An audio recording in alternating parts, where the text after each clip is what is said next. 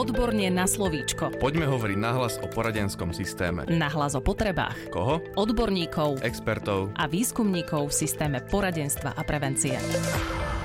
Je tu ďalší podcast Odborne na slovičko. Dnes v štúdiu vítam psychológa Michala Božíka, s ktorým sa budem rozprávať o prevencii problematického používania digitálnych technológií, sociálnych sietí a videohier. Vítajte v štúdiu. Dobrý deň, prajem. Ja dodám, že pracujete vo výskumnom ústave detskej psychológie a patopsychológie ako výskumný pracovník. Ste ale aj spoluzakladateľom portálu Vlčata.sk. Aktuálne sa venujete výskumu v oblasti digitálnych technológií. A začnime zarámcovaním toho, ako môžeme chápať problematické používanie digitálnych technológií, sociálnych sietí a videohier u detí. Najčastejšie sa pri nejakom takom zaramcovaní toho, ako môže vyzerať problematické užívanie, stretneme s tým, že toto užívanie sa definuje cez čas. Toto hľadisko ale nestačí, lebo povedať, že nejaká časová jednotka je nedostatočná, je iba jedna premenná, je to iba jedna oblasť toho, čo definuje tú problematickosť. Tie ďalšie premenné, ktoré do toho vstupujú, tak e, sú obsah samotný, ktorý ten užívateľ konzumuje cez to digitálne médium, cez tie sociálne siete alebo cez tú videohru. A takisto je to kontext, v akom sa to odohráva. Tie kontexty sú rôzne, či už nejaké časové, priestorové alebo sociálne. A v neposlednom rade do toho vstupujú aj individuálne charakteristiky. Ak sa bavíme o deťoch, tak individuálne charakteristiky dieťaťa. Ja by som povedal o týchto jednotlivých premenných trošku viacej. Tie problémy e, z hľadiska času sú jasné. Tam je to o tom, že to dieťa sa nestíha venovať iným veciam, pokiaľ trávi nadmerné množstvo času pri, pri digitálnych technológiách. Druhým takým veľkým problémom spojeným s časom je, že v ktorom čase to dieťa e, tie digitálne technológie konzumuje alebo trávi ten čas na sociálnych sieťach a videohrách. Ak je to neskoro večer, ak je to v noci, ak je to v takom čase, kedy má mať spánok, tak to je taký ten typický najväčší problém, ktorý to môže spôsobovať. Toto ale trošku nám zasahuje už nielen do toho času samotného, ale aj do toho kontextu. Kontext je v podstate to, že ako vyzerá tá situácia, v ktorej sa to používanie odohráva a je rozdiel, keď dieťa je na sociálnej sieti alebo hrá videohru vo svojom voľnom čase a je rozdiel, keď to robí vtedy, keď by si mal robiť treba z úlohy. Je rozdiel, keď to robí počas e, bežného dňa alebo keď je to počas hlbokej noci. Je rozdiel, keď e, sedí pri spoločnom obede s rodičom a má tam pravdepodobne vnikať nejaká sociálna interakcia a je rozdiel, keď e, má 5 minút na zastávke a popri tom si zahrá nejakú ľahkú hru, aby zabilo čas, kým mhm. čaká na autobus. Toľko k tomu možno času. K tomu obsahu by som povedal, že zase veľmi záleží, že aký ten obsah konzumuje cez tie sociálne siete. Nemusím v dnešnej dobe asi hovoriť, že sociálne siete sú preplnené rôznych e, konšpirácií, rôznych hoaxov, rôznych dezinformácií, ale aj rôzneho takého prázdneho obsahu, ktorý tomu dieťaťu možno nič nedá. Ten obsah veľmi do toho vstupuje. To isté samozrejme pri videohrách. Nie je jedno, či tá videohra je násilná, nie je jedno, že pre akú vekovú hranicu je vhodná. Asi sa zhodneme na tom, že malé deti by nemali hrať násilné videohry, nemali hrať videohry so sexuálnou tematikou a podobne. Takže zamerať sa iba na čas a odignorovať e, ten obsah samotný nie je dobrým spôsobom a takisto odignorovať ten kontext. No a posledná taká premenná, ktorá do toho vstupuje, tak e, sú tie individuálne charakteristiky toho dieťaťa Typicky sa to dá dokázať nielen teda na veku, vek je jasné, že čím menšie deti, tak tým e, viacej toho problematického obsahu, ku ktorému sa vedia dostať. Ale taká tá typická charakteristika je citlivosť, že rôzne deti sú rôzne citlivé na rôzny obsah alebo na rôzne aj tie kontexty samotné. A kým jedno dieťa povie, že jemu to neovplyvňuje spánok, tak druhé vie byť na druhý deň úplne podráždené a podráždené, unavené a tak ďalej. To isté treba pri tom násilnom obsahu, že s jedným dieťaťom to neurobi nič a druhé dieťa sa okamžite môže rozplakať, aj keď bude vystavený len pár sekúnd nejakému takémuto obsahu. Alebo má tak, problém v noci zaspať. Alebo má problém v noci zaspať. Takže toto všetko treba zvažovať.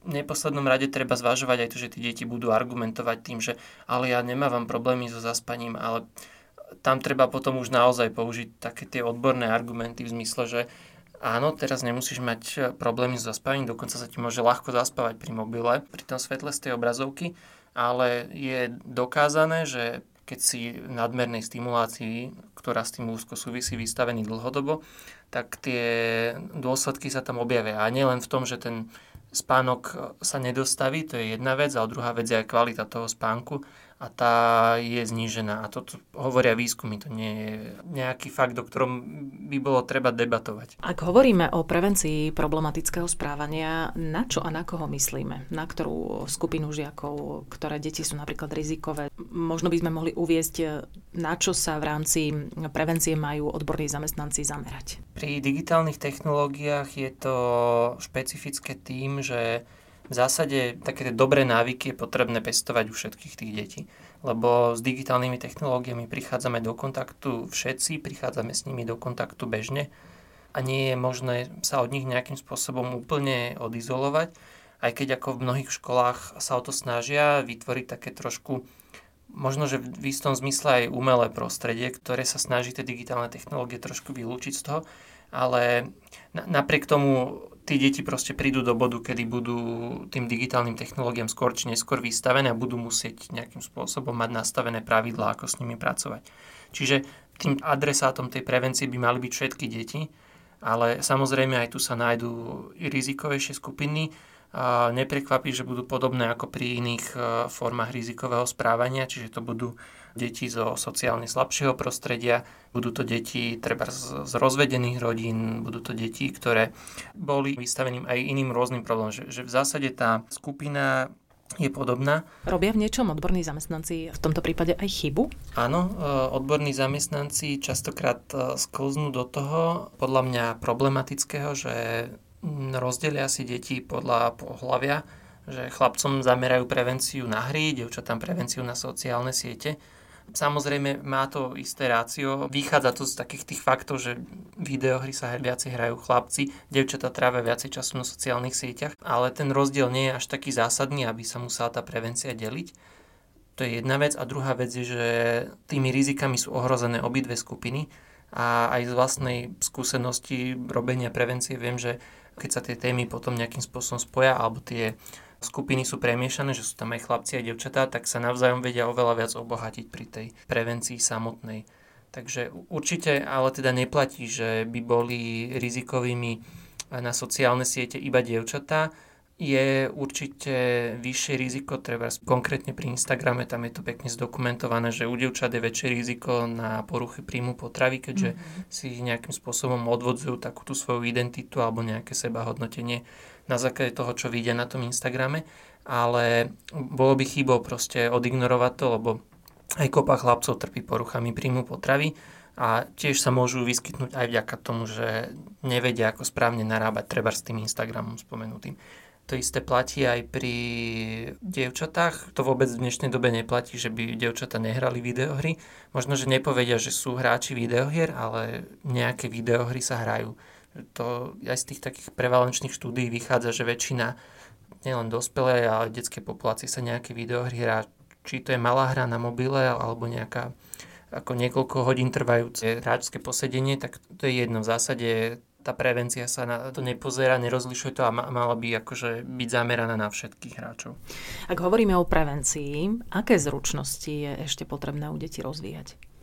Z môjho pohľadu sú to dve také veľké kategórie. To prvou, o ktorej budem hovoriť, je sebaregulácia. A sebaregulácia v zmysle, že mali by sme sa pri tej prevencii zamerať na to, ako vytvárať pravidlá s tými deťmi. Ako tie pravidlá tým deťom vysvetliť v prvom rade ako tie deti nastaviť na to, aby rozumeli tomu, že tie pravidla budú potrebovať nielen teraz v tom detskom živote, kedy im ich e, nastavujú či rodičia, alebo škola, alebo, alebo nejaký iný dospelý človek, alebo nejaké spoločenské prostredie, ale vysvetliť im aj zmysel toho, že tie pravidlá budú potrebovať e, vo svojom živote, ak chcú nejakým spôsobom fungovať. Digitálne technológie sú v tom špecifické, že do istej miery v tejto našej modernej spoločnosti s nimi potrebuje interagovať každý. Samozrejme sú ľudia, ktorí odmietajú byť na sociálnych sieťach a snažia sa nejakým spôsobom minimalizovať tieto veci, ale už len to, že ich nejakým spôsobom bude kontaktovať ich zamestnávateľ,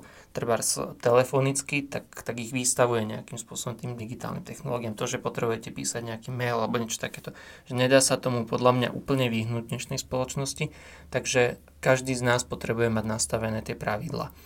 No a tie pravidlá by mali vychádzať z toho, aby tie deti im rozumeli, aby ich mali vnútornené, aby chápali ich zmysel lebo nie je nič horšie ako mať pravidla, ktoré sú nanútené zvonku, s ktorými nie sú tie deti stotožnené, potom budú hľadať e, len spôsoby, ako ich obchádzať. A čím sa bavíme o starších deťoch, tak tým viac je potrebné, aby tá participatívnosť tých detí tam bola. Pri týchto pravidlách je dôležité zdôrazniť to, že nesmieme sa baviť len o rizikách, ale treba sa zamerať aj na, na taký ten pozitívny obraz toho, čo nám tie digitálne technológie dávajú. Lebo keď e, budeme tie deti iba strašiť, tak oni povedia, ale ja sa bavím s kamarátmi cez sociálne siete, ale ja zažívam príjemné pocity pri tom, ako, ako hrám videohry. A práve tu im treba zdôrazniť, e, na rozdiel od e, treba iných problematických javov, ak by sme sa bavili napríklad konkrétne o závislosti, čo býva taký najväčší strašiak a také obľúbené strašenie mnohých aj rodičov, aj učiteľov, tak e, presne tuto je ten rozdiel medzi látkovými a nelátkovými závislostiami. Látkové závislosti, ako napríklad alkohol, tam pri liečbe je postup taký, že dá sa doceliť úplná abstinencia a tým pádom sa dá s týmto témou ľahko pracovať. Tým, že digitálne technológie my nejakým spôsobom potrebujeme na to naše fungovanie, alebo ak ich nemáme, tak to fungovanie je výrazne stiažené, tak tá úplná abstinencia sa nedá docieliť alebo je veľmi problematická pre toho človeka. Takže o to viacej je dôležité v tejto oblasti zdôrazniť tú prevenciu, zdôrazniť to budovanie tých e, správnych návykov. Mnohé deti reagujú na tú prevenciu veľmi dobré v momente, ak majú vlastne možnosť sa o tom rozprávať, ak majú možnosť vyjadriť svoj názor k tým pravidlám. Nehovorím, že tie svoje postoje okamžite zmenia po nejakej jednej diskusii, a preto aj častokrát hovorím, keď robím tieto prevencie na nejakej škole, tak e, tým miestnym preventistom, tým miestnym školským psychológom, že toto nemá byť jednorazová aktivita, nemá to byť niečo, čo sa udeje a teraz to bude vybavené a vlastne táto téma zmizne. Má to byť proces, ktorý prebieha, kde tí odborní zamestnanci zapoja svojich kolegov, kde zapájajú viackrát za sebou tie deti, kde im dávajú možnosť vyjadriť ten názor, reevalvujú tie pravidlá, ten prístup, ktorý tu majú. Zapoja tých rodičov, tých detí.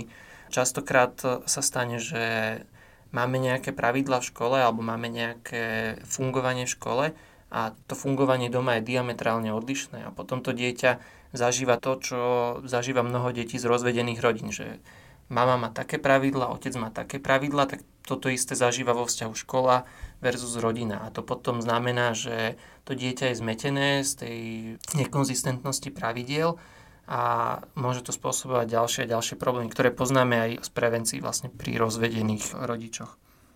No a tá druhá schopnosť alebo zručnosť, na ktorú sa treba zamerať, tak to je takéto plánovanie si tej svojej budúcnosti, nejaké zreálňovanie skreslených konceptov v prvom rade mnoho detí v dnešnej dobe si myslí, že budú v budúcnosti nejakým youtuberom, nejakým influencerom alebo profi hráčom hier. A toto im treba veľmi zreálniť. Netreba im hovoriť zase, že nebudeš a podobne, že, že toto nie je možnosť, je to možnosť, ale treba v porovnaní ja neviem, s futbalom alebo nejakým bežným športom, tak byť profi hráčom je násobne ťažšie, lebo tá konkurencia je v zásade celý svet, že tam neexistujú nejaké nižšie ligy alebo tak, že sú tí najlepší, ktorí si tým vedia zarobiť a potom sú milióny tých e, slabších hráčov, ktorí proste si nezarobia takmer nič. Čiže tá konkurencia je násobne vyššia. Takže treba im to do istej miery zreálňovať. Ale pri tom plánovaní budúcnosti je dôležité zdôrazňovať aj to, že áno, ty teraz môžeš cítiť, že treba si to neovplyvňuje spánok, ak si do noci na mobilnom telefóne, ale predstav si sám seba proste o 10-15 rokov, keď budeš takýmto spôsobom stále fungovať, tak zrazu zistíš, že máš e, problémy so spánkom, ktoré sú už trvalé, pretože ti to zmenilo nejaké drahy v mozgu, alebo proste nejakým spôsobom ti to ovplyvnilo tú biochemiu tela. A čo potom? Že takýmto spôsobom akože viesť deti k tomu, aby sa naozaj zamýšľali nad tým, čo bude ďalej. Ja keď robím prevenciu medzi 13-14 ročnými deťmi, tak im hovorím, predstavte si, dokedy vám budú tí rodičia určovať tie vaše pravidla. Väčšina mi povie, že tak 4-5 rokov, niektorí možno to odhadnú viacej, ak majú takých rodičov, ktorí im chcú zasahovať viacej do života, ale v zásade akože začnú rozmýšľať nad tým, že ako budú vyzerať tie životy, ako budú vyzerať tie ich pravidla a vedia, že škola im proste, lebo tam tá škola nebude už potom, hej, že im nebude proste zakazovať prístup k tým telefónom, a je dobre ich viesť k tomu, aby sa to nestrhlo do úplnej anarchie. Našim dnešným hostom bol psychológ Michal Božík, ktorý sa venuje výskumu v oblasti digitálnych technológií. Je tiež spoluzakladateľom portálu Vlčatá.sk. V ďalšej časti podcastu Odborne na slovíčko sa spoločne s našim hostom pozrieme konkrétne na prevenciu v rámci používania sociálnych sietí a videohier, ako aj na stratégie, ktoré môžu odborní zamestnanci na školách v rámci prevencie využiť. Podcast Odborne na slovíčko sa realizuje vďaka podpore z Európskeho sociálneho fondu a Európskeho fondu regionálneho rozvoja v rámci operačného programu Ľudské zdroje. Odborne na slovíčko.